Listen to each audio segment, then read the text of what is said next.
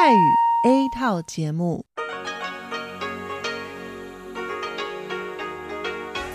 ที่นี่สถานีวิทยุเรดิโอไต้หวันอินเตอร์เนชันแนล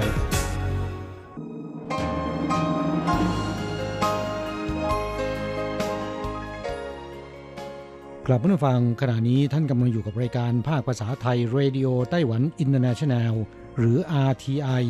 ออกกระจายเสียงจากกรุงไทเปไต้หวันสาธารณรัฐจีน เป็นประจำทุกวันนะครับ นอกจากรับฟังทางเครื่องรับวิทยุได้แล้ว ยังสามารถรับฟังรายการผ่านระบบออนไลน์ได้ที่ thai.rti.org.tw หรือที่ RTI Fanpage นะครับ ขอเชิญติดตามรับฟังรายการของเราได้ ตั้งแต่บัดนี้เป็นต้นไป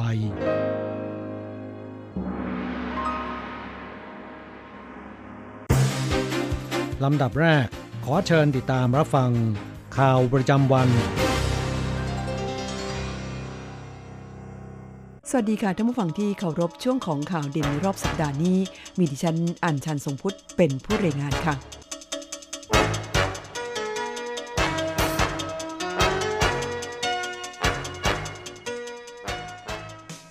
คุณผู้ฟังคะในรอบสัปดาห์นี้มีประเด็นข่าวที่น่าสนใจหลายประเด็น เริ่มจากช่วงต้นสัปดาห์ข่าวที่ได้รับความสนใจมากที่สุด ก็คือข่าวแรงงานไทยกลับจากไต้หวันหนึ่งราย ติดเชื้อโควิด -19 โดยเมื่อวันที่ 27 กรกฎาคมที่ผ่านมา ศูนย์บริหารสถานการณ์การแพร่ระบาดของโรคติดเชื้อไวรัสโคโรนา 2019 หรือโควิด -19 ได้แถลงถึงสถานการณ์การแพร่ระบาดของโรคโควิด -19 ว่า พบผู้ติดเชื้อรายใหม่ 4 ราย ในจำนวนนี้เดินทางกลับจากสหรัฐอเมริกา 3 ราย และกลับจากไต้หวัน 1 ราย ผู้ติดเชื้อที่เดินทางกลับจากไต้หวันเป็นแรงงานไทยเพศชาย อายุ 30 ปีทำงานในโรงงานแว่นตานครเทาเยนมีพนักงานในโรงงาน 160 กว่าคน ในจำนวนนี้ 9 คนเป็นคนงานไทย ศูนย์บัญชาการควบคุมโรคไต้หวันแถลงว่า หลังผ่านการตรวจสอบแรงงานไทยผู้นี้เป็นเพศชาย อายุ 30 กว่าปี เดินทางมาทำงานในไต้หวันเมื่อเดือนมกราคม ปี 2561คนงานไทยรายนี้เดินทางกลับประเทศไทยเมื่อวันที่ 21 กรกฎาคม 2563 ด้วยเครื่องบินของสายการบิน China Airlines เที่ยวบินพิเศษไทเปกรุงเทพ มีผู้โดยสารรวม 200 คน ต่อมาวันที่ 22 กรกฎาคม เริ่มมีอาการท้องเสีย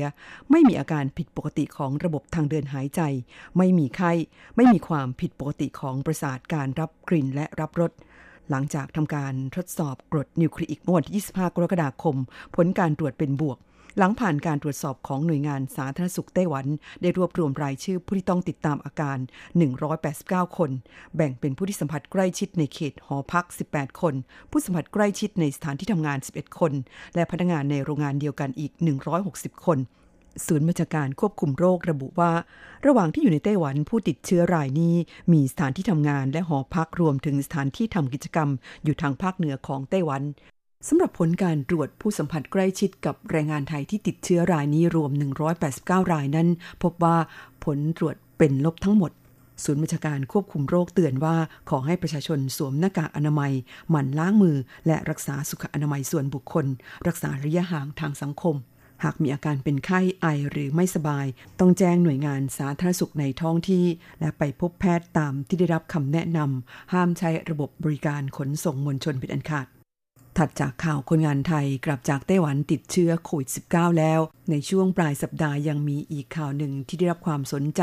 จากสังคมไต้หวันมากที่สุด นั่นก็คือข่าวอดีตประธานทิบดีหลีเติงหุย ถึงแก่อสัญญกรรมแล้วเมื่อคำหวานนี้ โรงพยาบาลฐานผ่านศึกไทเปแถลงการยืนยันว่า อดีตประธานาธิบดีหลีเติงหุย ซึ่งได้รับสมญานามว่าบิดาแห่งประชาธิปไตยไต้หวัน ถึงแก่อสัญกรรมแล้วเมื่อเวลา 19นาฬิกา24 นาทีของวันที่ 30 กรกฎาคม 2563 สิริอายุได้ 98 ปีทั้งนี้อดีตประชาธิบดีหลีติงหุย เกิดเมื่อปีพศ 2466 จบการศึกษาระดับดุษฎีบัณฑิตสาขาเศรษฐศาสตร์เกษตร จากมหาวิทยาลัยคอร์เนล ประเทศสหรัฐอเมริกา ดำรงตำแหน่งประธานาธิบดีไต้หวันสาธารณจีน ระหว่างปี 2531 ถึง 2543 หรือครองตำแหน่ง 3 สมัย คือสมัยที่ 7 8 และ 9 เนื่องจากเป็นผู้ผลักดันให้มีการเลือกตั้งประธานาธิบดีโดยตรงจากประชาชน จึงได้รับสมญานามว่าบิดาแห่งประชาธิปไตย และเป็นประธานาธิบดีไต้หวันสาธารณจีนคนแรกที่มาจากการเลือกตั้งโดยตรง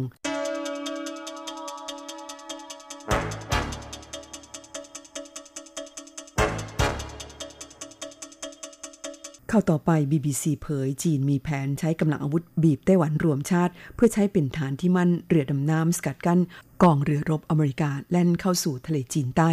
คุณผู้ฟังคะสถานการณ์ในช่องแคบไต้หวันทวีความตึงเครียดขึ้น หลังนายเท็ดโยโฮ ประธานอนุกรรมธิการเอเชียแปซิฟิก คณะกรรมการการต่างประเทศสภาผู้แทนราษฎรสหรัฐ เสนอร่างกฎหมายว่าด้วยการป้องกันไต้หวันถูกรุกราน พร้อมระบุว่าในช่วงไม่กี่ปีมานี้กองทัพปลดแอกของจีน พัฒนาแสนยานุภาพอย่างรวดเร็วและทันสมัย ถือเป็นภัยคุกคามช่องแคบไต้หวัน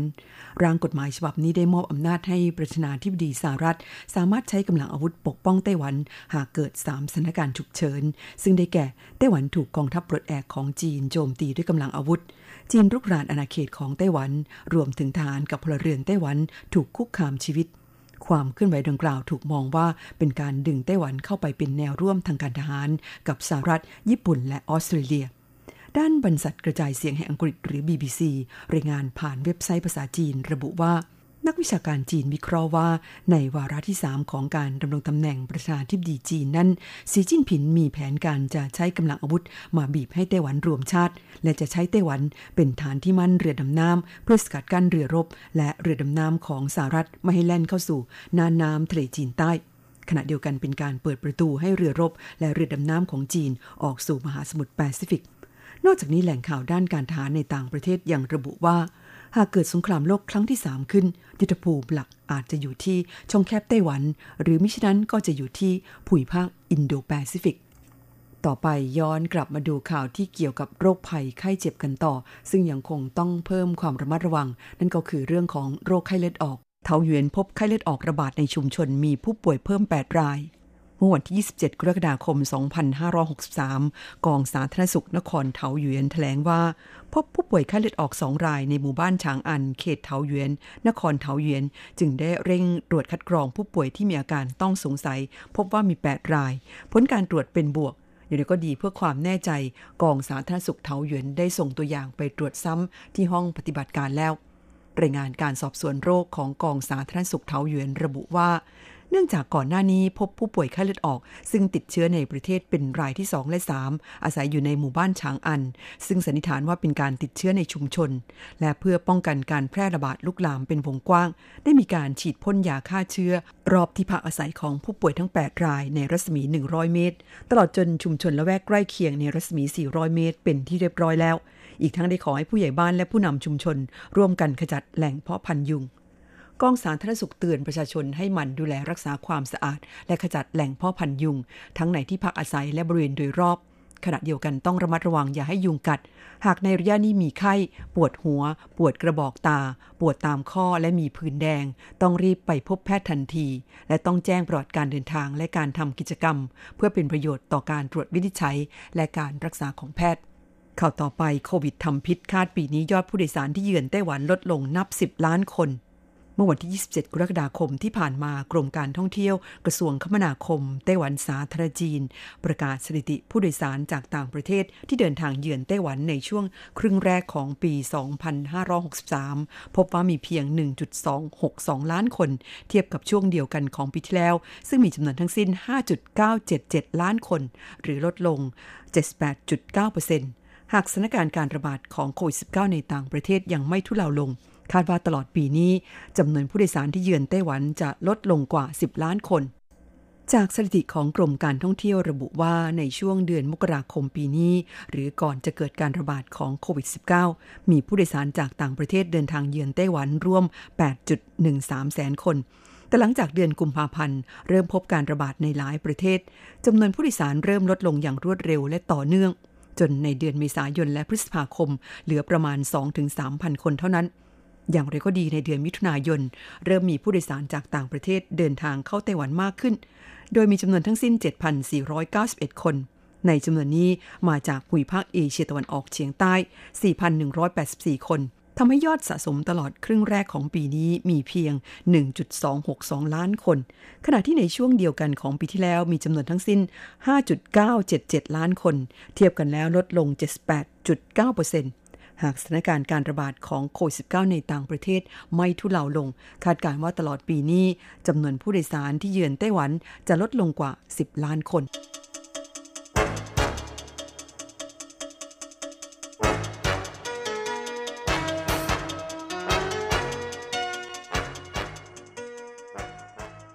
คุณผู้ฟังคะแม้ผู้โดยสารจากต่างประเทศจะลดลงอย่างหัวภาพ แต่การท่องเที่ยวในประเทศของไต้หวันนั้น ในช่วงเดือน 2 เดือนมานี้คึกคักอย่างมาก ทะเลสาบสุริยันจันทราช่วงวันหยุดที่พักเต็มเอียดผลกระทบจากการระบาดของโควิด -19 ที่ยังคงระบาดรุนแรงในต่างประเทศ แต่ในไต้หวันสถานการณ์ทุเลาลงแล้ว และรัฐบาลผ่อนปรนมาตรการป้องกันโรคระบาดทำให้ผู้คนวางใจและกล้าออกไปท่องเที่ยวมากขึ้น นื่องจากยังไม่สามารถเดินทางไปท่องเที่ยวต่างประเทศได้ทำให้ผู้คนหันมาท่องเที่ยวในประเทศแทน ส่งผลให้เดือนมิถุนายนเป็นต้นมา การท่องเที่ยวในประเทศคึกคักมากเป็นลำดับ สถานที่ท่องเที่ยวหลายแห่ง มีนักท่องเที่ยวทะลักเข้าไป จนที่พักไม่เพียงพอ อาทิทะเลสาบสุริยันจันทรา ซึ่งเป็นสถานที่ท่องเที่ยวที่มีชื่อเสียง หลังจากเงียบเหงามากว่าครึ่งปี ขณะนี้เนืองแน่นไปด้วยนักท่องเที่ยว โดยเฉพาะช่วงวันหยุดที่พักถูกจองเต็ม ตั้งแต่ครึ่งหลังของเดือนกรกฎาคมเป็นต้นมา จากสถิติของกองการท่องเที่ยว เมืองนันโทระบุว่า เดือนมิถุนายนที่ผ่านมา มีนักท่องเที่ยวเดินทางไปเยือนทะเลสาบสุริยันจันทรา ประมาณ 337,000 คน เทียบกับช่วงเดียวกันของปีที่แล้ว เพิ่มขึ้นประมาณ 13,000 คน คาดว่าเดือนกรกฎาคมนี้จะเพิ่มขึ้นอย่างต่อเนื่องและทำสถิติใหม่กองการท่องเที่ยวเมืองนันโถแถลงว่า แม้ที่พักรอบทะเลสาบสุริยันจันทราจะถูกจองจนเต็มแล้ว ที่พักในระแวกใกล้เคียงยังคงพอหาได้ แต่ควรจองล่วงหน้า และนอกจากทะเลสาบสุริยันจันทราแล้ว เมืองนันโถยังมีสถานที่ท่องเที่ยวมากมาย อาทิชิงจิ้ง ผูหลี่และอุทยานแห่งชาติเหอหวันซาน เป็นต้นนอกจากนี้ตามภูเขาสูงของไต้หวันนั้นก็ปรากฏว่ามีบรรดานักปีนเขา ทะลักเข้าไปเพื่อพิชิตยอดเขาสูงกันเพิ่มมากขึ้น ทำให้ที่พักกลางทางไม่เพียงพอที่จะรองรับนักปีนเขา ผู้คนจึงหันไปใช้วิธีพิชิตยอดเขาแบบไปเช้าเย็นกลับสำนักงงานบริหารอุทยานแห่งชาติเฉวป้า ระบุว่าปีที่แล้วมีนักพิชิตยอดเขาแบบไปเช้าเย็นกลับเพียง 1,278 คน แต่ในช่วงปีนี้จนถึงขณะนี้มีนักปีนเขาเดินทางไปพิชิตยอดเขามากถึง 3,819 คน เพิ่มขึ้น 3 เท่าตัว แต่ก็ได้ก่อปัญหาไม่น้อย เพราะต้องมีสุขภาพที่แข็งแรง และสู้กับภาวะอากาศที่แปรปรวนได้ มิฉะนั้นอาจหลงทาง และทำให้หน่วยกู้ภัย มีภารกิจต้องเข้าไปให้ความช่วยเหลือเพิ่มขึ้น นอกจากปัญหาของนักปีนเขาที่ไปกันเป็นกลุ่มแล้ว ในยุคดิจิทัล นักปีนเขาที่ต้องการลุยเดี่ยวก็เพิ่มมากขึ้น ไม่จำเป็นต้องพึ่งพาคนนำทางอย่างไรก็ดีการปีนเขาสูงต้องใช้พละกำลังมาก ก่อนออกเดินทางควรต้องฝึกร่างกายให้พร้อม เพื่อความปลอดภัย และสุดท้ายก็เป็นข่าวที่ไต้หวันเป็นประเทศแรก ที่อนุญาตให้เรือสำราญนานาชาติ เปิดบริการได้แล้ว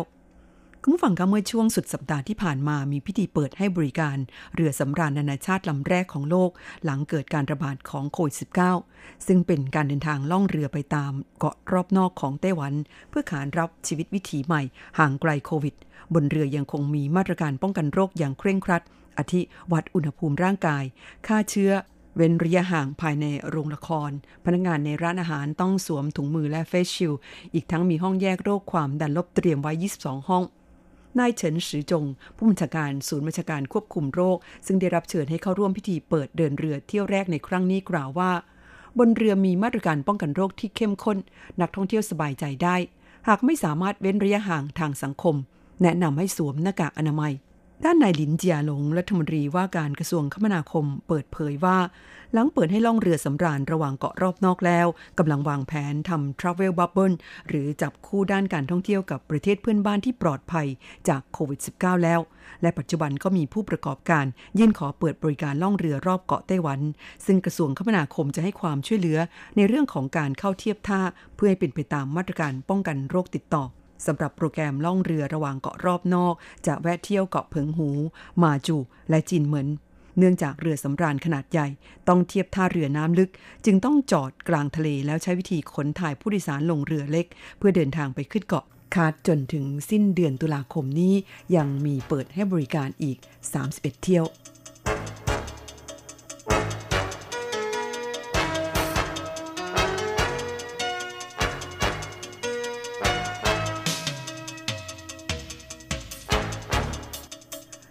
ท่านผู้ฟังคะนั่นเป็นช่วงของข่าวเด่นในรอบสัปดาห์สำหรับสัปดาห์นี้นำเสนอโดยดิฉัน อัญชันทรงพุทธค่ะ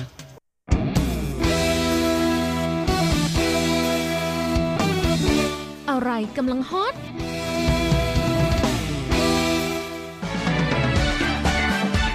อะไรที่ว่าฮิต เราจะพาคุณไป ติดดาว ติดตามข้อมูลข่าวสารและกระแสความนิยมต่างๆ ในไต้หวัน เพื่อเปิดโลกทัศน์และมุมมองใหม่ๆ ของคุณได้ในรายการฮอตฮิตติดดาว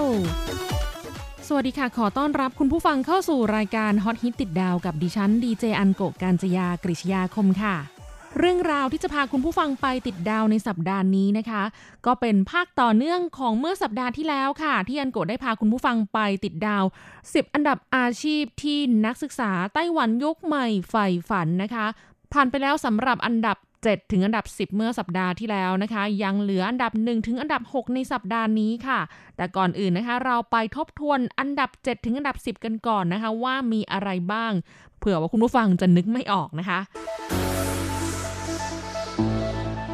มาเริ่มกันที่อันดับ 10 นักศึกษาชาย ศิลปินเปิดหมวกข้างถนน 15%อันดับ 10 นักศึกษาหญิง นักแสดงประกอบ 13.8%อันดับ 9 นักศึกษาชาย นักแสดงประกอบ 16.2%อันดับ 9 นักศึกษาหญิง พิธีกรงานอีเวนต์14.7%อันดับ 8 นักศึกษาชาย นักช็อปปริศนา 17.7% อันดับ 8 นักศึกษาหญิง ล่ามแปลภาษา 15.9%อันดับ 7 นักศึกษาชาย ติวเตอร์สอนความสามารถพิเศษ 19.2%อันดับ 7 นักศึกษาหญิง นักช็อปปริศนา 16.9%ในสัปดาห์นี้เรามาเริ่มกันที่อันดับ 6 ของนักศึกษาชายค่ะ มัคคุเทศ ก์ 導遊 20.3% อาชีพมัคคุเทศก์หรือไกด์นำเที่ยวนะคะ ก็เป็นอีกงานหนึ่งนะคะ ที่สามารถทำเป็นในลักษณะของฟรีแลนซ์หรือว่าอาชีพอิสระก็ได้ คือก็ถือว่าเป็นงานที่ขึ้นอยู่กับว่าออกทัวร์เมื่อไหร่ก็ได้ตังค์เมื่อนั้นนะคะ หลายๆคนนะคะ มองอาชีพนี้ว่าโอ้ยเป็นอาชีพที่ดีจังเลย เพราะว่าเหมือนได้ไปเที่ยวฟรีนะคะ โดยเฉพาะไกด์ที่พาทัวร์ออกไปต่างประเทศ ดีจังเลยหืมได้ไปเที่ยวด้วย ได้เงินด้วย เวลาพาลูกทัวร์ไปซื้อของตามร้านต่างๆ ก็ได้ค่าคอมมิชชั่น ค่าตั๋วเครื่องบิน ค่าโรงแรมที่พักค่าอาหารก็ไม่ต้องออกเองเลย โอ้โห เป็นอาชีพที่ใฝ่ฝันกันมาก ๆนะคะ แต่ใครจะรู้นะ ถ้าเกิดว่าคนที่ได้เข้ามาอยู่ในวงการไกด์นะคะ ก็จะรู้ค่ะว่ามันไม่ได้เป็นอาชีพที่สวยหรูแบบนั้น เพราะเป็นงานที่ต้องบริการคนนะคะ แล้วก็ต้องประสานงานกับทุกฝ่าย ต้องแก้ปัญหาเฉพาะหน้าเยอะมากนะคะและในช่วงสถานการณ์โควิด -19 โอ้โห ก็ยิ่งทำให้กระแสการท่องเที่ยวในตอนนี้เนี่ยแผ่วลงมาก ไกด์ตกงานกันเป็นแถวเลยนะคะ ก็ไม่รู้ว่าสถานการณ์เรื่องของการท่องเที่ยวจะกลับมาฟื้นฟูได้เมื่อไหร่ มาต่อกันที่อันดับ 6 ของนักศึกษาหญิงค่ะ Pretty งานนิทรรศการอีเวนต์ต่างๆ จันฉาง SG PG 18.1%คำว่า SG นะคะ ย่อมาจาก Show Girl ค่ะ ส่วน PG ย่อมาจาก Promoter Girl นะคะ เป็นคำทับศัพท์ภาษาอังกฤษที่ใช้ในไต้หวัน เรียกอาชีพ Pretty นั่นเองค่ะ โดย SG นะคะก็คือคนที่ไปยืนสวยๆนะคะเหมือนพริตตี้งานอีเวนต์ในเมืองไทย ส่วนใหญ่จะเป็นคนสวยๆ หุ่นดีๆนะคะ ใส่ชุดแบบว่าหน้าดึงดูดยืนสวยๆ ตามบูธในนิทรรศการอีเวนต์ต่างๆนะคะ เช่นงานนิทรรศการเกมออนไลน์นะคะ ก็มักจะแต่งตัวเป็นตัวละครในเกมนะคะ ก็คือดึงดูดให้คนมาถ่ายรูปให้ความสนใจกับบูธของเกมนั้น ส่วน PG นะคะย่อมาจาก Promoter Girl ก็คือหน้าที่หลักของเขาคือการแนะนำผลิตภัณฑ์นั้นค่ะ ไม่ว่าจะเป็นสินค้าหรือบริการนั้นนะคะ ก็ต้องแนะนำให้ลูกค้าได้รู้จักมีความเข้าใจเกี่ยวกับสินค้าที่เขาต้องการขายนั่นเองค่ะ แล้วก็ต้องเป็นคนที่หน้าตารูปร่างบุคลิกดีด้วยนะคะ และต้องมีทักษะในการพูดอธิบายด้วยอันนี้เมืองไทยเราจะเรียกว่า Pretty MC นะคะ สรุปง่ายๆก็คือ Pretty ในเมืองไทยที่ไต้หวันเรียกว่า SG ค่ะ ส่วน Pretty MC ในเมืองไทย ไต้หวันเรียกว่า PG ค่ะ มาต่อกันที่อันดับ 5 ของนักศึกษาชายค่ะ พิธีกรงานอีเวนต์หัวต้องจูชือเหริน21.5%ก็เป็นงานที่ต้องใช้ทักษะในการพูดแล้วก็มีบุคลิกภาพที่ดีเหมือนกันนะคะ การที่เป็นพิธีกรในงานอีเวนต์ก็คือผู้ดำเนินรายการนะคะ ตั้งแต่ต้นจนจบเนี่ยจะต้องเป็นคนรันสคริปต์ทั้งหมด การที่จะทำงานนี้เนี่ยก็ต้องใช้ทักษะไหวพริบปฏิภาณค่อนข้างมาก ที่เมืองไทยเราเรียกอาชีพนี้ว่า MC นั่นเองค่ะ ซึ่งอาชีพนี้นะคะ นักศึกษาชายอันดับ 5 จะตรงกับอันดับ 9 ของนักศึกษาหญิงค่ะ ส่วนอันดับ 5 ของนักศึกษาหญิงนะคะ อาชีพที่ใฝ่ฝันก็คือยูทูบเบอร์19.3เปอร์เซ็นต้องบอกว่าในยุคนี้นะคะ ใครๆก็ดู YouTube กันทั้งนั้นแหละค่ะ เชื่อว่านะคะหลายๆ คนน่ะวันหนึ่งอจะต้องมีการเปิด YouTube ดูไม่ต่ำกว่าหนึ่งครั้งอย่างแน่นอนนะคะ ช่องทางนี้เนี่ย มันเป็นอะไรที่ง่ายมากสำหรับการที่อยากจะมีรายการเป็นของตัวเองนะคะนำเสนอคอนเทนต์หรือว่าเนื้อหาของรายการตามแต่ความถนัดของแต่ละบุคคลเลย อย่างเช่นบางคนชอบกินโอ้โห ก็ทำรายการเกี่ยวกับการพาไปกินของอร่อยๆนะคะ แนะนำอาหารต่างๆ แล้วก็มีผู้คนติดตามกันเป็นล้านๆคน หรือว่าบางคนชอบแต่งตัว ชอบแฟชั่น ชอบการแต่งหน้านะคะ ก็สามารถทำคอนเทนต์ได้ตามความชอบความถนัดเลยที่สำคัญนะคะ คุณผู้ฟังทราบหรือเปล่าว่าการเป็นยูทูบเบอร์และถ้ามีคนติดตามช่องของเราเยอะ มีคนดูคลิปวิดีโอของเราเยอะๆนะคะ เราสามารถมีรายได้จาก การผลิตคลิปออกมาแล้วมีคนดูด้วย เพราะว่าการที่เราปล่อยคลิปวิดีโอมาเนี่ย ถ้าคนติดตามเยอะก็จะมีการใส่โฆษณา แทรกลงไปในคลิปวิดีโอของเรานะคะ และก็จะมีการประมวลผลของทาง YouTube คือแบ่งค่ารายได้โฆษณาให้กับเจ้าของคลิปวิดีโอด้วย ซึ่งยูทูบเบอร์บางคนที่มีคนชมวิดีโอเป็นหลักล้านอย่างเงี้ยนะคะ โอ้โห เดือนหนึ่งเนี่ยสามารถทำรายได้เป็นแสนเลยแหละค่ะ คือทาง YouTube เขาก็จะโอนเงินเข้าบัญชีมาให้นะคะ เป็นเงินดอลลาร์สหรัฐ และที่สำคัญนะการทำคลิปวิดีโอสมัยนี้นะคะมันง่ายมากเลย ไม่ต้องมีกล้องวิดีโอตัวละหลายแสนเหมือนสมัยก่อนในการถ่ายทำรายการโทรทัศน์นะคะเนี่ยเรามีแค่โทรศัพท์มือถือเครื่องหนึ่งนะคะ ก็สามารถถ่ายทำคลิปวิดีโอได้แล้ว แล้วก็เดี๋ยวนี้เนี่ยแอปพลิเคชันต่างๆ ในมือถือสมาร์ทโฟนเนี่ยสามารถตัดต่อ ปรับแสงใส่เพลงใส่เอฟเฟกนะคะ ใส่ตัวอักษรต่างๆ เข้าไปได้โดยง่ายเลยผ่านมือถือสมาร์ทโฟนเครื่องเดียว เท่านี้ก็สามารถเป็นยูทูบเบอร์ได้แล้วนะคะ แต่ว่าจะเป็นยูทูบเบอร์ที่ประสบความสำเร็จหรือไม่นั้นนะคะ ก็ขึ้นอยู่กับความขยันในการทำคลิปนะคะ แล้วก็จับจุดสร้างเอกลักษณ์ของตนเองให้เป็นที่น่าสนใจ น่าติดตามแก่ผู้ชมนะคะ ก็มีโอกาสที่จะประสบความสำเร็จสร้างรายได้จาก YouTube ได้ค่ะ มาต่อกันที่นักศึกษาชายอันดับ 4 ค่ะ นักชิมอาหาร ซื่อชื่อเหวียน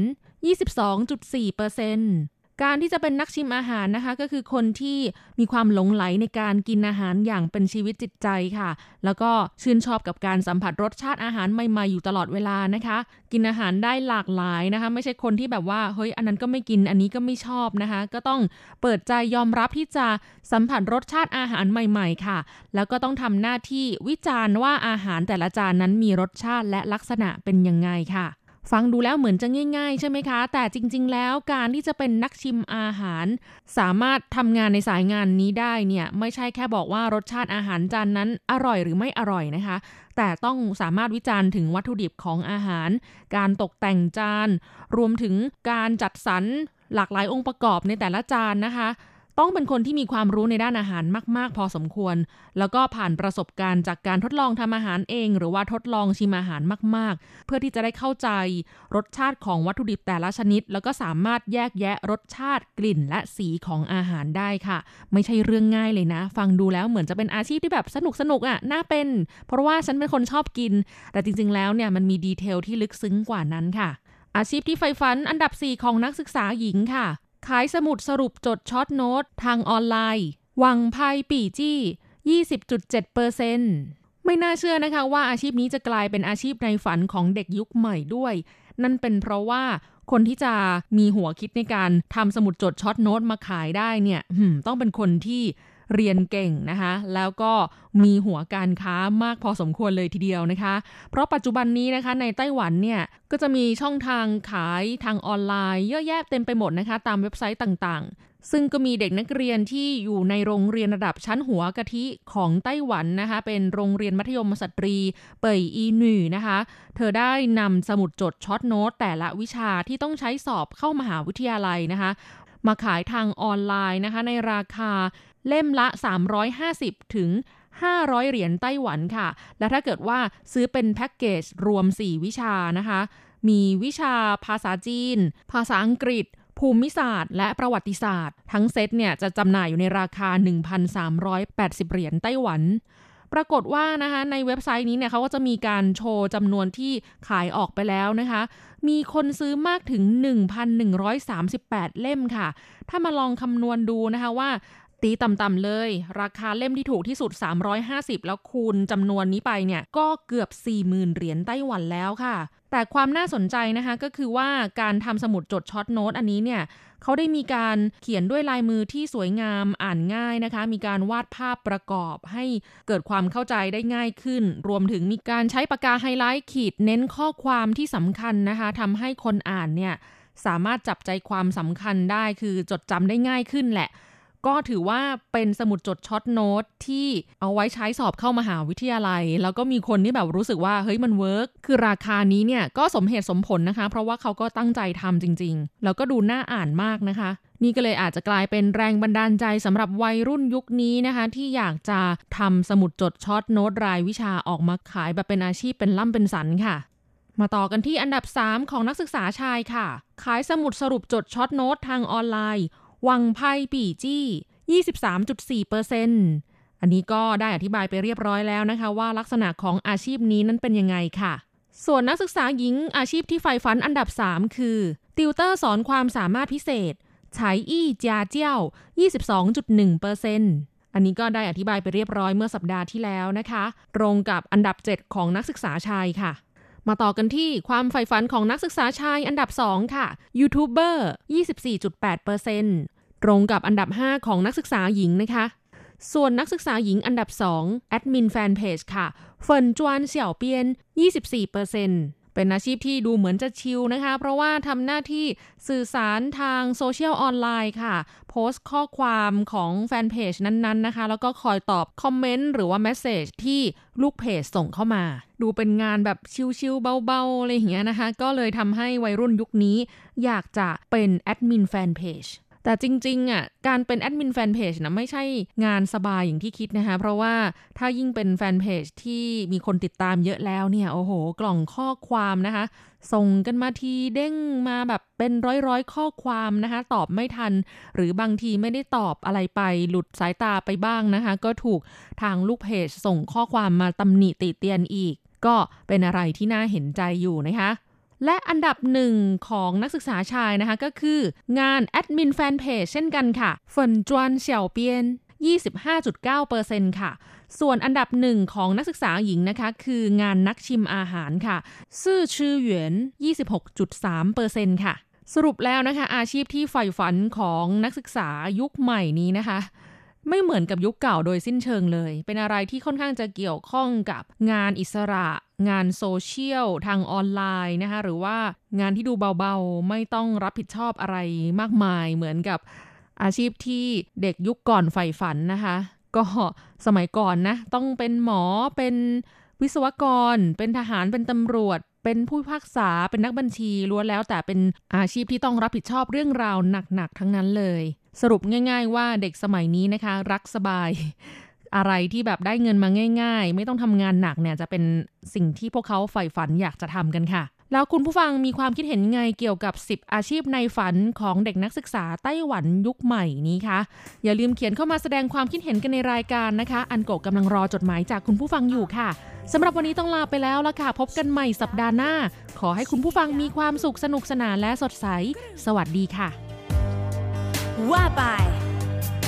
ไม่คิดเข้าไปวุ่นวายและไม่คิดเข้าไปกวนเธอ ก็ยังเว้นที่ว่างให้เธอ ให้เธอใช้เวลาส่วนตัว ไม่ขออะไรมากมาย แค่วันไหนที่ว่างเจอกันสักหนึ่ง ให้เธอใช้เวลากับฉัน อยู่กับฉันนานๆได้ไหม แต่วันนี้ ทำไมไม่ยอมโทรกลับหากันสักหน่อย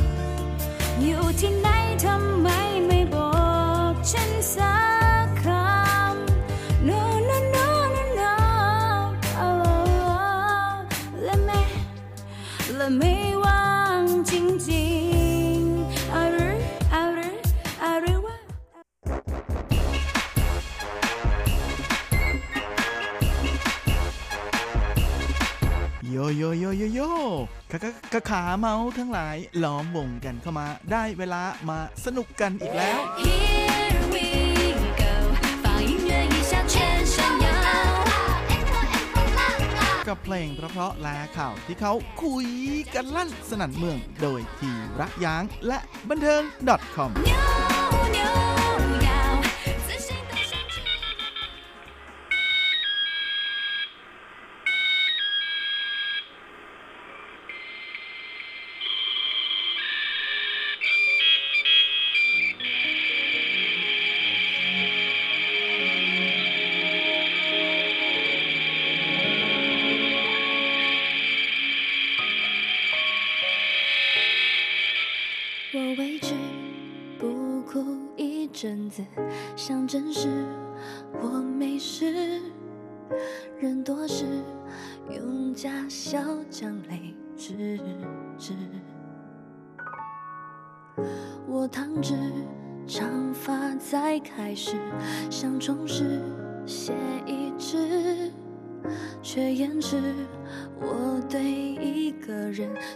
做的调试。勇敢前往烟花现场，全程观赏，以为就不悲伤。有谁能来帮帮忙？想念已将我捆绑。够不着的你，在无声远离，心痛已岛屿，呼吸的权利。道别如果是必须，我不畏惧，只是来不及。够不着的你，我需要奇迹。若把我想起，能否不下雨？莫非要熬过这雨季，才看见美丽？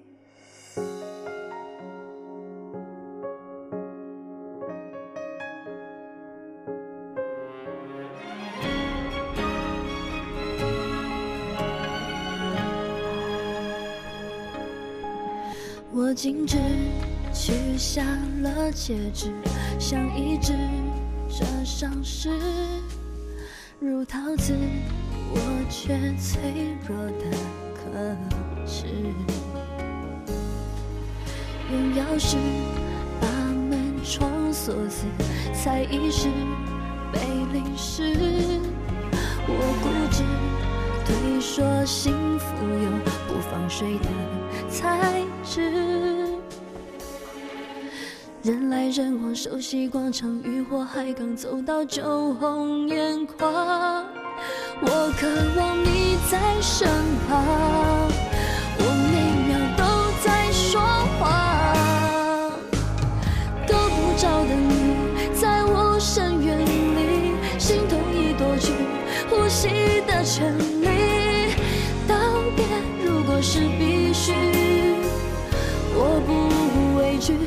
是来不及。够不着的你，我需要奇迹。若把我想起，能否不下雨？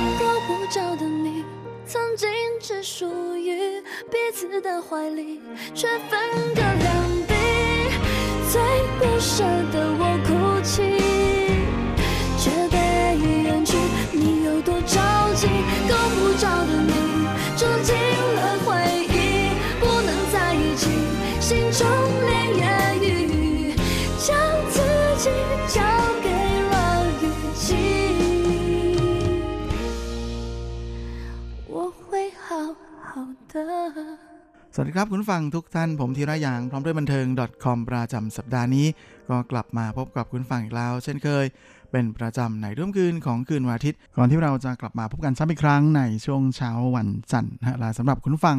ที่รับฟังผ่านทางอินเทอร์เน็ตนั้นก็สามารถรับฟังย้อนหลังได้ด้วยนะทั้งทางเว็บไซต์ของภาคภาษาไทย RTI หรือทางแอปที่อยู่บนมือถือของทุกท่าน และสำหรับสัปดาห์นี้เราก็มาทักทายกันด้วยผลงานล่าสุด ของสาวแอมเบอร์ หรืออันซินยานักร้องสาวสุดเซ็กซี่คนดังของวงการบันเทิงไต้หวันกับงานเพลงที่มีชื่อว่า搆不著的你 เธอที่ไม่พอ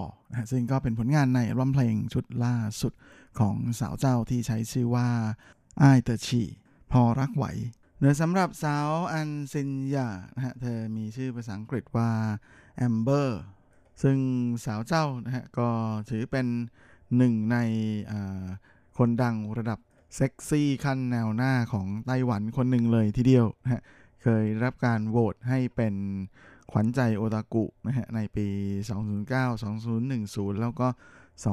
2011 และเป็นคนที่เขี่ยหลินจื้อหลิงนะฮะลงมาจากบัลลังก์ผู้หญิงที่สวยที่สุดของไต้หวันนะฮะจากการโหวตของ FHM นะเมื่อปี 2011 ด้วย โดยอันสินยานั้นเธอเข้าวงการในฐานะเป็นนางแบบก่อนนะฮะตั้งแต่ช่วงปี 08 ตอนนั้นเนี่ยเธออถ่ายโฆษณาให้กับแบรนด์ดังๆนะฮะทั้งลานิวนะฮะรองเท้าชื่อดังของไต้หวันรวมไปจนถึงเคนตักกี้เคฟซีที่ทำให้ชื่อของเธอนั้นเริ่มเป็นที่จับตามองนะแต่ว่าแม่ที่ทำให้เธอดังสุดๆเลยกลายเป็น ขวัญใจมหาชนคนหนึ่งนะฮะของวงการบันเทิง ก็คือการที่เธอเป็นสมาชิกขาประจำนะฮะของรายการตลกชื่อดังอย่างเฉียนหมิงจ้วยต้าตังซึ่งเธอนั้นมักจะได้แสดงฝีไม้ลายมือนะในการเรียนแบบคนดังนะหลายคนทีเดียวจนทำให้แม่มีแฟนๆของตัวเองเกิดขึ้นมาค่อนข้างจะเยอะนะฮะจากการร่วมรายการ ที่ออกอากาศทางสถานีโทรทัศน์ จงเทียนเต้นซื่อไทย หรือ CTI TV ที่ดังสุดๆ นั้นก็เห็นจะได้แก่การที่เธอไปล้อเลียนสาวเหย่าๆนะกับวลีที่มาฮิตติดปากในตอนนั้นนะฮะซาเหินต้าร้านที่สร้างกระแสฮือฮาที่สุดเลยนะฮะเชื่อว่ามาเราขาเน็ตนะฮะนักท่องเน็ตบ้านเราโดยเฉพาะยิ่ง คุณผู้ชายทั้งหลายนั้น ก็คงจะเคยผ่านภาพของเธอมาแล้วนะโดยเธอไปถ่ายแบบให้กับนิตยสารอีโจคัน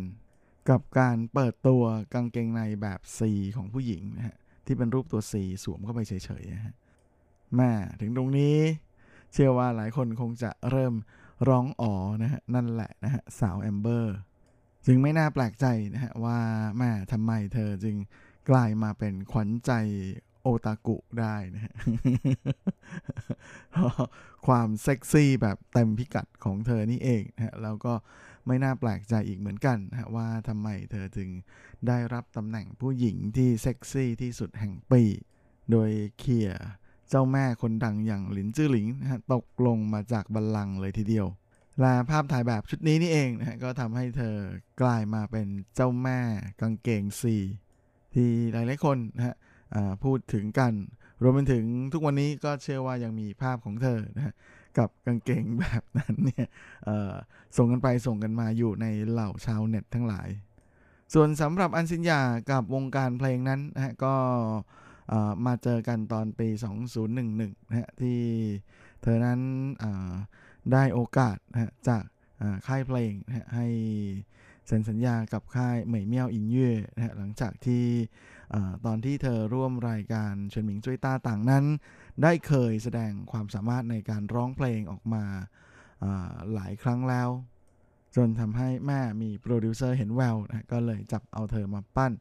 แล้วเธอก็มีโอกาสได้ออกอัลบั้มเพลงชุดแรกนะฮะตอนปี 2011นะฮะซึ่งอัลบั้มเพลงชุดนั้นของเธอก็คือ惡女 หรือสาวซ่านะฮะที่แม่ก็ขึ้นถึง top hit นะฮะของชาร์ตอันดับร้องเพลงขายดี ประจำสัปดาห์ในอันดับที่ 1 อยู่หลายสัปดาห์เลยเหมือนกันและนอกจากงานถ่ายแบบงานเพลงแล้วนะอันสินยายังมีทั้งงานละครทีวีนะฮะแล้วก็ภาพยนตร์อีกเยอะแยะมากมายเลยนะฮะโดยเฉพาะยิ่งภาพยนตร์เรื่องไปโทโจเตอร์หน้าอู่เหนียน 5 ปีที่ถูกขโมยไป ที่เธอแสดง ร่วมกับพระเอกคนดังนะจางเซี่ยวเฉียนก็ถือเป็นหนึ่งในภาพยนตร์ทำเงินนะฮะทั้งในไต้หวันฮ่องกงแล้วก็จีนแผ่นดินใหญ่เรื่องหนึ่งเลยทีเดียว และหลังจากที่อัลบั้มเพลงชุดเหรินเซิงเย่าเพียวเลียงออกมาทักทายกับแฟนเพลงในปี 2016 นะฮะ อันสินยาเธอพยายามทำผลงานในส่วนของอการแสดงนะค่อนข้างจะเยอะทีเดียวนะจากนั้นมาเนี่ยเธอก็ มีละครทีวี 6 เรื่องแล้วก็ทีวี 3 เรื่องด้วยกัน และโดยเฉพาะยิ่งเธอคว้ารางวัล Golden Bell Award นะหรือระฆังทองนะเมื่อปี 2008นะจาก สาขานักแสดงนำยอดเยี่ยมฝ่ายหญิงของละครสั้น และด้วยความที่เธอเป็นคนราศีกันนะที่มีบุคลิกเป็น perfectionist นะต้องการความสมบูรณ์แบบ เพราะฉะนั้นหลายครั้งเลยนะฮะที่อันสิญญานั้นเธอมักจะสร้างแรงกดดันให้กับตัวเองนะจนบางทีเธอก็ซ้อมเต้นซ้อมร้องจนร้องไห้เป็นเรื่องธรรมดาเลยนะก่อนที่มีวันหนึ่งเธอจะมีโอกาสได้พูดคุยกับ พื่อนฝูงนะฮะเพื่อนสนิทแล้วก็ถึงได้รู้สึกว่า เออ มันก็ไม่ใช่อะไรขนาดนั้นนะเพราะว่าการแสดงก็เป็นสิ่งที่ควรจะอยู่บนพื้นฐานของความสนุก ไม่ได้ว่าจะเอาไปชนะ จะแพ้กับใคร จะไปเปรียบกับใครเสียหน่อยนะฮะก็เลยเป็นอะไรที่อัญชัญญาเธอบอกว่า เป็นสิ่งที่ทำให้เกิดความเปลี่ยนแปลงขึ้นกับการแสดงบนเวทีเขาดาวใน ครั้งล่าสุดที่ผ่านมานี้ของเจ้าตัวเลยทีเดียวนะเพราะว่ากลายเป็นเธอมีความสุข แล้วก็สนุกไปกับการแสดงมาก ๆ และแน่นอนนะว่าก็เลยเป็นอะไรที่ได้รับเสียงชื่นชมมาก ๆ เลยนะทำให้เธอยิ่งมีความมั่นใจในตัวเองมากขึ้น และแม้ว่าช่วงหลังจากนั้นมาเธอจะไม่มีงานเพลงออกมาทักทายกับแฟนเพลงนะแต่เธอก็ยังคงพยายามทำงานเพลงอยู่เป็นระยะนะฮะอย่างอตอนที่ มีละครทีวีเรื่องนี้อยู่เนียนต้าสวยมา เธอก็ได้ทำเพลงที่เป็นงานเพลงสำหรับใช้ในละครโทรทัศน์เรื่องนี้นะฮะกับเพลงชิลแลกซิ่งนะซึ่งก็ได้รับเสียงชื่นชมมาก ๆ เลยนะฮะโดยได้รับการยกนิ้วจากแฟนเพลง ให้เป็นหนึ่งในเพลงที่ฟังแล้วรู้สึกผ่อนคลายที่สุดของปี 2019 เลย ในขณะที่ยอดคลิกวิวบน YouTube นั้นก็ทะลุหลัก 4 ล้านวิวเลยด้วยนะฮะก็ถือเป็นคลิปที่ชาวเน็ตยกนิ้วให้เป็น หนึ่งในเพลงซึ่ง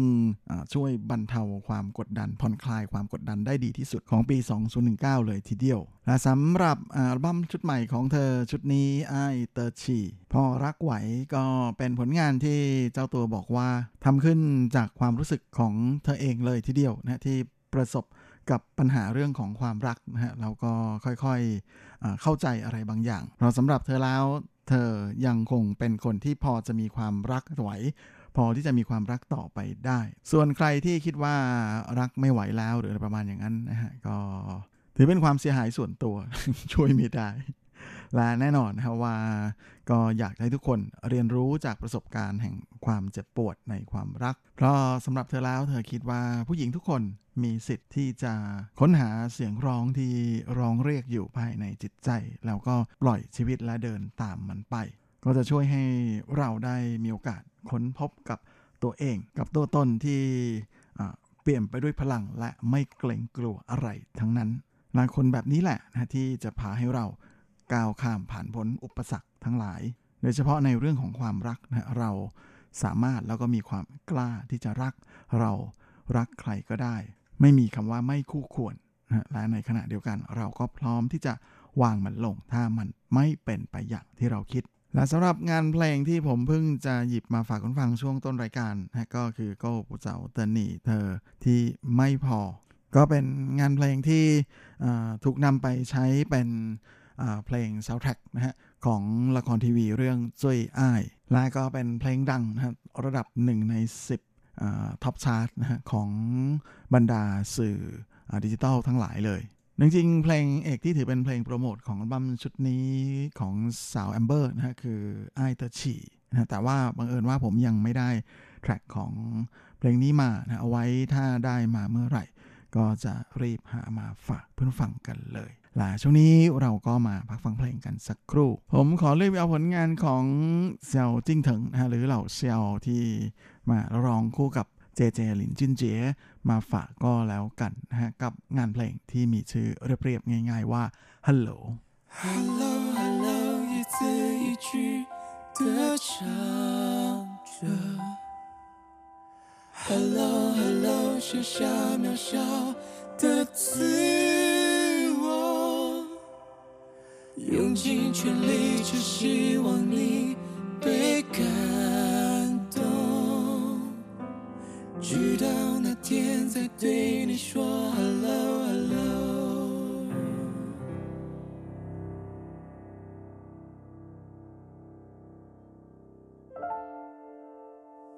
为你歌唱的歌手，是令人着迷的歌手。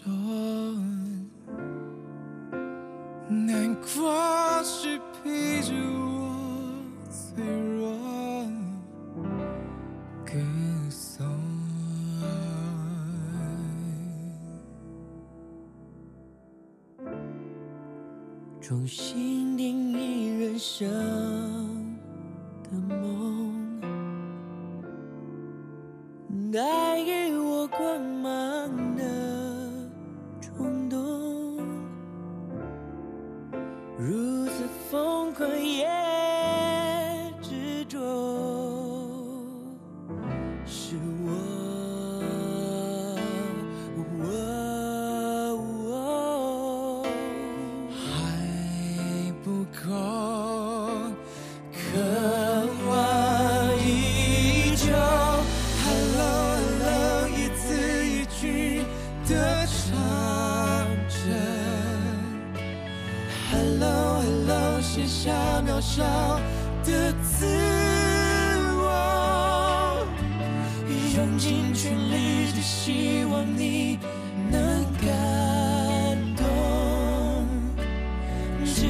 那天再对你说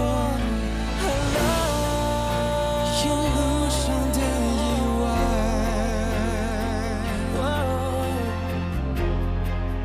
倔强就是答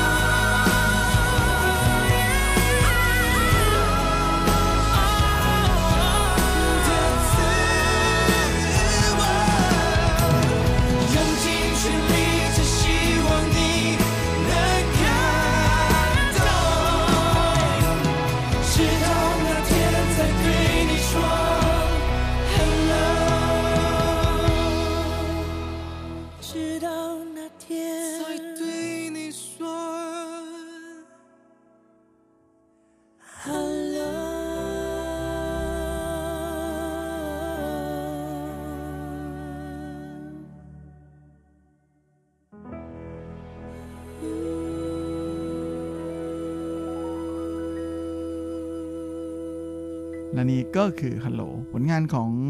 เหล่าเซียว หรือเซียวจิ้งเถิงนะฮะที่ร้องคู่กับหนุ่มเจเจหลินจุนเจียก็หวังว่าคงจะถูกใจคุณฟังนะครับอ่ช่วงนี้เราก็มาเข้าสู่ช่วงท้ายของรายการวันนี้กันกับข่าวคราวความเคลื่อนไหวที่น่าสนใจในรุ่งเถิงในช่วงของซุปซิป .com Baby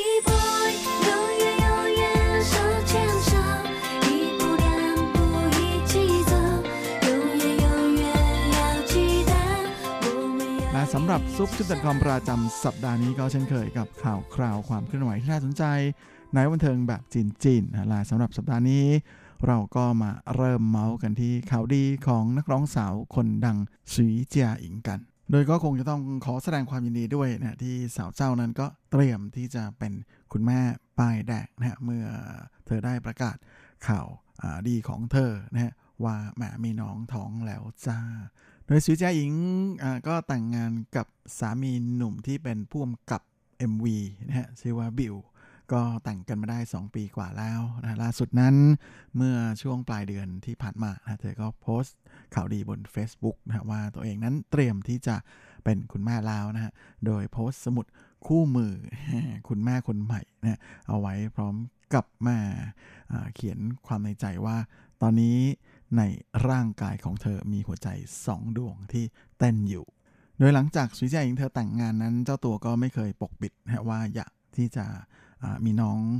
มากๆนะเจ้าตัวนั้นมาบำรุงร่างกายขนาดใหญ่เลย โดยในส่วนของอข่าวดีที่เธอประกาศออกมานั้น ตอนนี้เจ้าตัวก็เปิดเผยนะว่าท้องได้ 5 เดือนแล้วนะฮะแล้วก็ไม่มีอาการคลื่นไส้เลยทีเดียว ก็ถือว่าเป็นท้องที่แม่ราบรื่นมากๆ โดยเมื่อช่วงกลางเดือนที่ผ่านมานะเธอได้ไปร่วมกิจกรรมที่ผิงตงนะฮะก็ปรากฏว่าสาวเจ้าก็ยังสามารถสวมรองเท้าส้นสูงได้แถมยังขึ้นเวทีแสดงได้ด้วย โดยสีเจอิงนั้นเขียนบนเฟซบุ๊กของเธอนะฮะพร้อมกับแพลมด้วยนะฮะว่าน้อง ของเธอคนนี้เป็นผู้ชายนะเธอบอกว่าตอนนี้ในร่างกายของเธอมีหัวใจสองดวงนะฮะดวงหนึ่งคือคุณแม่ของเธอมอบให้กับเธอ อีกดวงหนึ่งเธอจะมอบให้กับเจ้าหนูที่จะเกิดมา ในร่างกายของเธอนั้นก็เหมือนกับภาพในภาพยนตร์เรื่อง Chocolate Factory นะที่แม่ได้เดินเครื่องมาเป็นเวลา 5 เดือนแล้ว ทั้งวุ่นทั้งลึกลับ แล้วก็ไม่รู้เหมือนกันว่าตอนนี้เจ้าหนูตัวดีนั้นเล่นอะไรอยู่ในน้ำจริงๆ ก่อนหน้านี้สุใจหญิงเคยแต่งเพลงให้กับลูกของผู้จัดการส่วนตัวของเธอนะฮะที่แต่งงานเมื่อ 5 ปีก่อน แล้วก็ได้ลูกชายเมื่อ 3 ปีก่อนนะสาวเจ้าเขียนเพลงที่มีชื่อว่าต้าเถาจ่ายให้กับเจ้าหนูนะฮะคนนั้น ตอนนี้พอเจ้าตัวจะได้มีโอกาสเป็นคุณแม่เองแล้ว ก็เลยมีแฟนเพลงนะรู้สึกว่าแหมก็น่าจะมีเพลงให้กับลูกชายของตัวเองเหมือนกัน ในส่วนของทางต้นสังกัดก็พูดถึงข่าวนี้เหมือนกันนะฮะว่าตอนนี้ทั้งบริษัทก็ดีใจกับสีจาอิงมากๆนะฮะแล้วก็ยินดีที่สาวลาล่า เธอกำลังจะเป็นคุณแม่คนใหม่นะพร้อมกันนี้ การจัดคิวของลาล่าในช่วงต่อจากนี้ไปนั้นก็จะเน้นในเรื่องของอดูจากสภาพร่างกายนะของลาล่าเป็นหลัก ยังไงก็คงจะต้องขอแสดงความยินดีด้วยนะครับ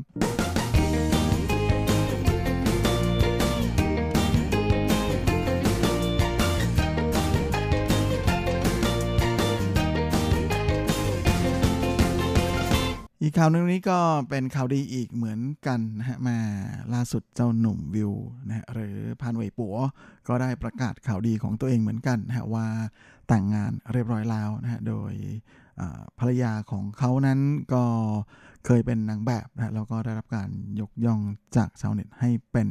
แอร์โฮสเตสที่สวยที่สุดนะแหมก็เรียกได้ว่าเป็นอะไรที่ค่อนข้างจะเซอร์ไพรส์พอสมควรเลยทีเดียวนะเพราะว่าเจ้าตัวนั้นปิดข่าวเงียบเลยนะฮะก่อนที่จู่ๆจะประกาศตู้หมออีกทีก็คือแต่งงานแล้ว โดยพาไปปัวนั้นได้ประกาศข่าวดีของเขาบน IG นะฮะแล้วก็โพสต์บอกว่ามาปี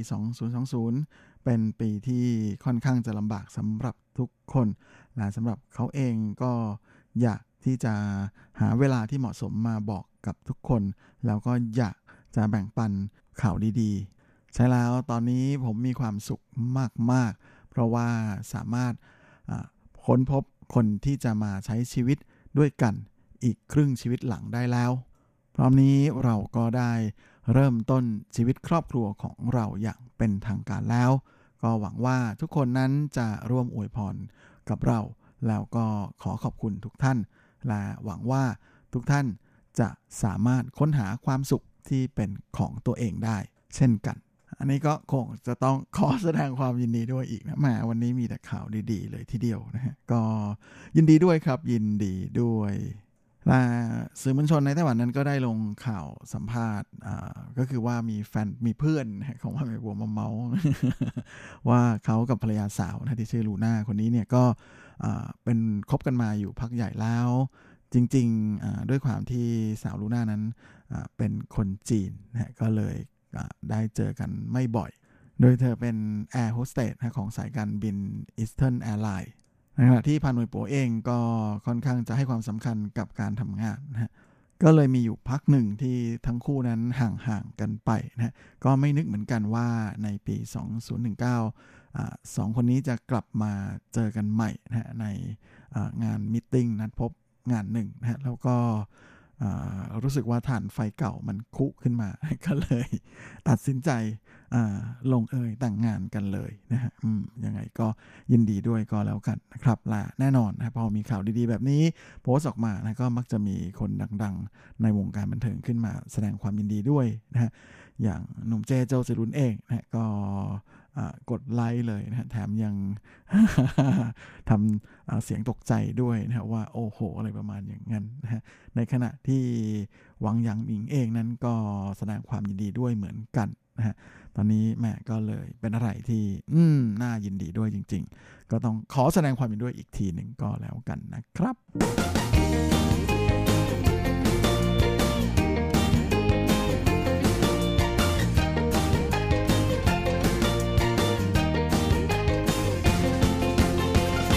และสำหรับข่าวทิ้งท้ายของรายการวันนี้ก็มาดูกันที่ข่าวคราวของแวดวงภาพยนตร์ไต้หวันกันนะฮะกับข่าวคราวของสาววิเวียนสวีรั่วเซวียนนะฮะซึ่งเธอก็ได้ผันตัวเองมาเป็นผู้สร้างนะเป็นโปรดิวเซอร์ภาพยนตร์นะเป็นครั้งแรก แล้วก็แม่ภาพยนตร์ของเธอเรื่องกูเว่ยนั้นก็ได้รับการคัดเลือกนะให้ไปเป็นภาพยนตร์ฉายเปิดเทศกาลภาพยนตร์ ฮ่องกงครั้งที่ 44 ด้วยนะก็เป็นอะไรที่ทำให้สาวเจ้ารู้สึกตื่นเต้นแล้วก็ดีใจมากๆนะฮะโดยภาพยนตร์เรื่องนี้นั้น เธอก็ทำงานร่วมกับนักตัดต่อคนดังของไต้หวันอย่างเลี่ยวชิงซง ซึ่งการได้รับการคัดเลือกให้ไปเป็นภาพยนตร์ฉายเปิดเทศกาลที่ฮ่องกงนั้นก็เป็นอะไรที่เธอเซอร์ไพรส์มาก ๆ เลยนะฮะ เธอรู้สึกเป็นเกียรติมาก ๆ ที่ภาพยนตร์เรื่องกูเว่ยของเธอนั้น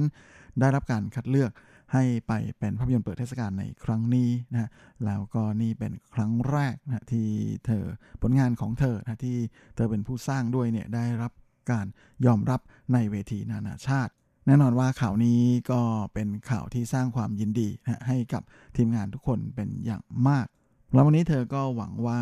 ด้วยพลังของภาพยนตร์นะก็หวังว่าการนำเอาปัญหาในครอบครัวนะฮะเอามาใช้โดยเฉพาะในเรื่องของการยอมรับและให้อภัยเนี่ยก็จะสามารถส่งผ่านความคิดดีๆ ความรู้สึกดีๆนะให้กับสังคม เพื่อให้ผู้ที่มีโอกาสได้ชมเนี่ยได้เข้าใจนะถึงสิ่งต่างๆ ที่เกิดขึ้นในชีวิต และรู้จักปล่อยวางนะฮะแล้วก็ปล่อยมันไปนะหลาย ๆ อย่างบางทีเราก็ควบคุมอะไรไม่ได้นะฮะสิ่งที่ทำได้ดีที่สุดก็คือทำใจครั้งวันนี้เธอก็หวังว่าแมภาพยนตร์ผลงานของเธอนั้นก็จะได้รับความสนับสนุนจาก แฟนๆ ในไต้หวันด้วยนะฮะ โดยกำหนดเข้าฉายของภาพยนตร์เรื่องนี้ในไต้หวันนั้นก็ได้คิวช่วงปลายปีนะต้องรอถึง